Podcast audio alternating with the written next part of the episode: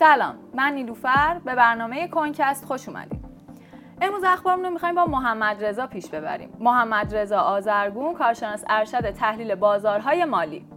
سلام به همه بیننده ها و شنونده های برنامه جذاب کنکست با اخبار امروز در خدمت شما هستم. ممنونم ازت. خبر اولم رو می‌خوایم با افزایش 206 درصدی سهام مایکرو استراتژی توی بازار بورس آمریکا شروع کنیم. آره خبر فوق العاده جذابی بود. یعنی من خودم هم خیلی بهش دقت کردم. چون ببینید 206 درصد سوددهی اونم توی بورس نزدک یکی از بزرگترین بورس های آمریکا حساب میشه خیلی عدد جذابیه. به خصوص که خب الان به اون میشه گفتش که ماکرو استراتژی خب یه شرکت هوش تجاریه و توی توسعه در واقع نرم افزارهای مالی هم یه فعالیتایی داره. تو چند سال گذشته تمام تلاشش این بوده که بیت کوین بخره و موفقم شده 152800 تا بیت کوین رو که تقریبا یه چیزی حدود 4.5 میلیارد دلار ارزش داره رو خریداری کنه. و جالبه که می‌خواد ادامه هم بده این کارو. و نکته ای که به نظر من می‌تونست جای خب توجه بیشتری داشته باشه اینه که بیت کوین رو به عنوان ذخیره صندوق خزانه خودش انتخاب کرده. این نشون میده که cryptocurrency داره دیگه نم نم همهگیری خودش رو کاملا نشون میده و شرکت های بزرگ واردش میشن و می‌تونه آینده crypto رو درگیر کنه و خبر مثبتی برای cryptocurrency باشه. درسته ممنونم ازت. بریم سراغ خبر دوممون که راجع به بانک Custodia ارتباط بین دارایی های دیجیتال با پرداخت های دلار آمریکا رو ایجاد کرده. این هم خبر فوق العاده جذابی بود. خب بانک کاستودیا تمام تلاشش این بود که با تجار خارجی که تو ایالات متحده در واقع فعالیت دارن یه در واقع میشه گفت روابط مالی رو ایجاد بکنه.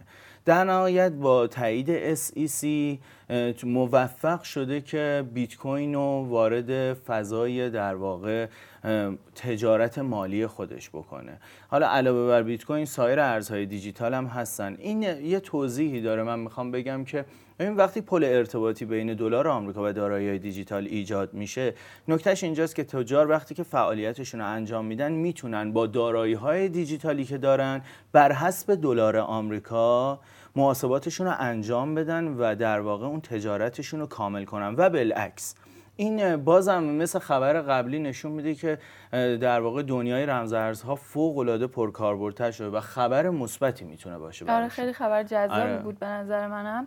ممنون بریم سراغ خبر بعدیمون سم بنکمن فرید دوباره بله دستگیر, دستگیر شده, شده. بله.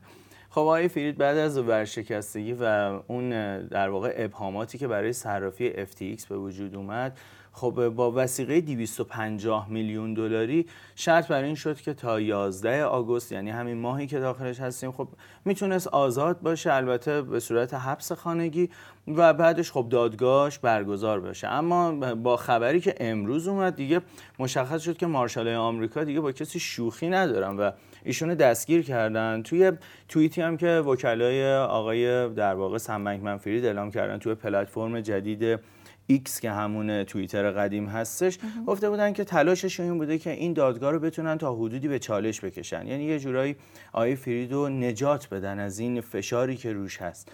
ولی موفق نشدن و باید ببینیم که چه اتفاقی قرار بیفته چون این ورشکستگی FTX اعداد میلیون دلاری رو در واقع درگیر کرده و شکایت های بزرگی دنبالشه و ببینیم چه اتفاقی میفته خبر خوبی بود مهم بود برای فضای cryptocurrency آره ممنونم ازت بابت این خبر. میریم سراغ خبر آخرمون. جذب 175 میلیون دلاری Base که لایه دوم اتریومه. بله اینم خبری بود که روی کاربردی بودن و کاربردی شدن بیشتر لایه دو اتریوم خیلی تاکید داشت.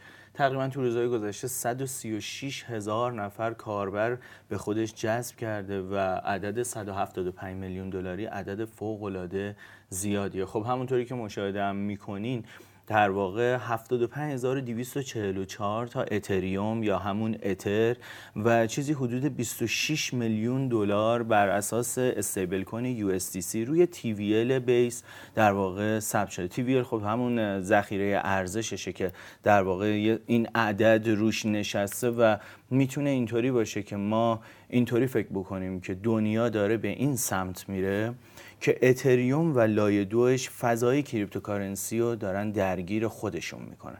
کاملا محسوسه و مشخصه که شبکه اتریوم خیلی پرکاربردتر از بقیه شبکه هاست و این لایه دوهایی که داره میاد به خصوص با حضور یه صرافی مثل Coinbase که میان و پشتیبانی می‌کنن یه لایه دوی مثل Base و باید منتظر اخبار داغ و جذابتری باشیم برای لایه دو اتریوم و به خصوص برای سرمایه گذاری و هولد کردن می‌تونن فوق العاده باشن. خبر خیلی مثبتی براشون بود.